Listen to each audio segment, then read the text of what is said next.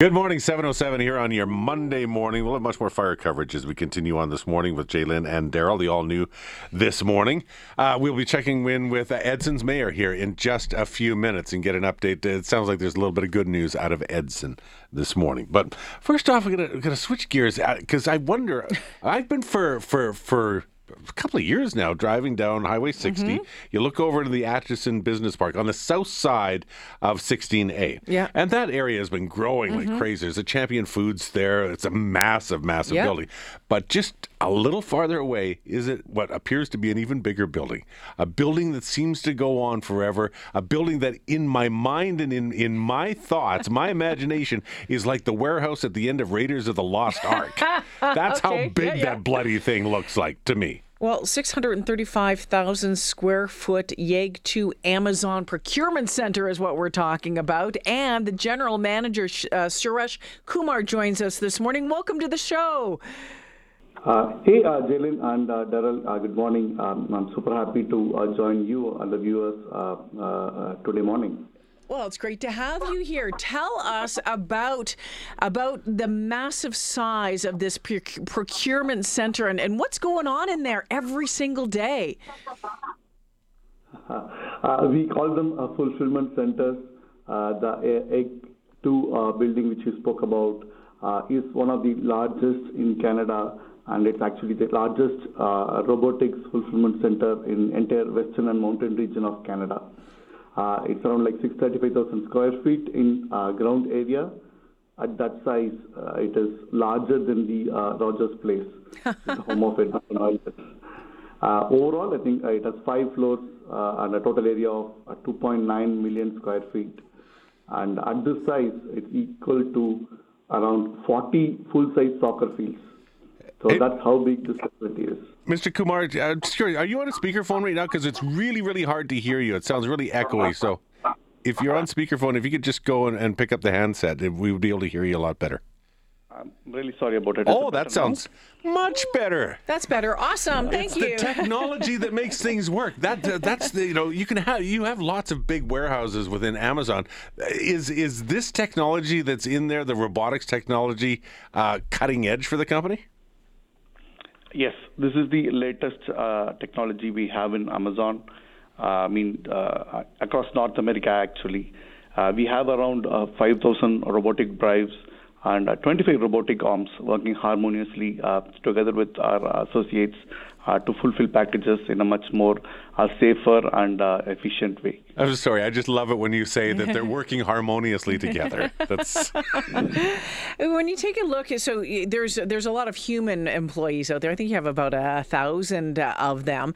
Um, when you talk about that harmonious relationship, then I mean, does the AI, does the robotics allow uh, the the human employees to do their jobs quicker, faster, easier? What does that look like, uh, Mr. Kumar?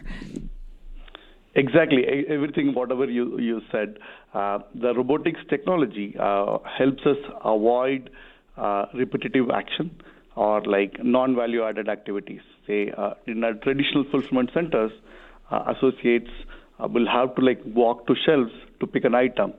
Now with robotic technology, the shelves move, the drives move the shelf, and like uh, associates our employees like do not like walk long distances.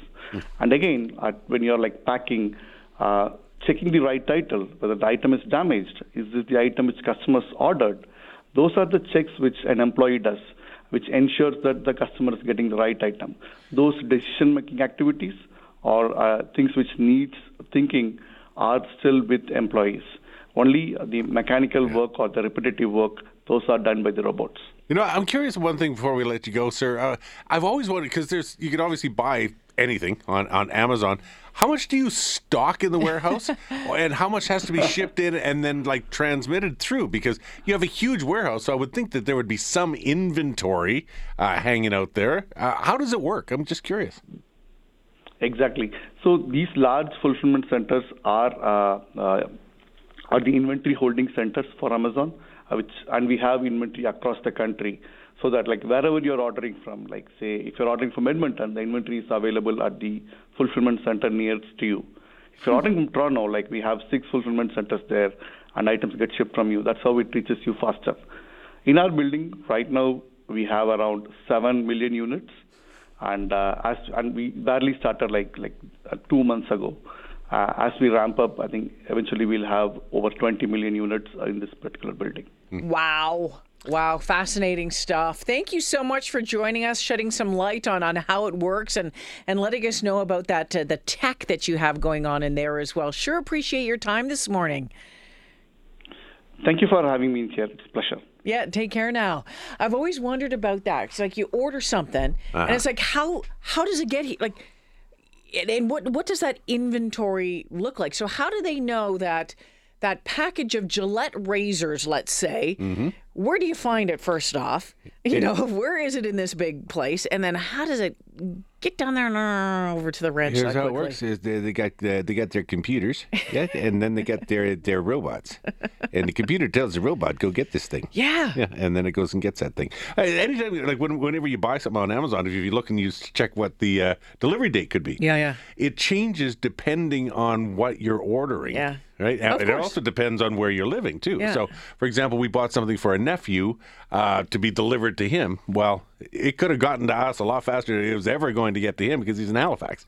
And so it, it all changes, and it's just that fast, I guess, with the computer and the AI and the robots, and it's uh, it'd be pretty wild. But five floors in this place yeah. too, right? So You know what? During COVID, I think a lot of us turned to Amazon for you know obvious Yeah, a lot of people reasons, did, and you know kind of have moved away from that now. I mean, there's certain things that that I'll still go to Amazon to buy, but for uh, my dependence on Amazon has reduced dramatically. Absolutely. Um, it that that Christmas, Daryl, Daryl, Daryl, Jalen, yeah. Daryl, uh, that that Christmas, that first Christmas of COVID, I had so many Amazon boxes.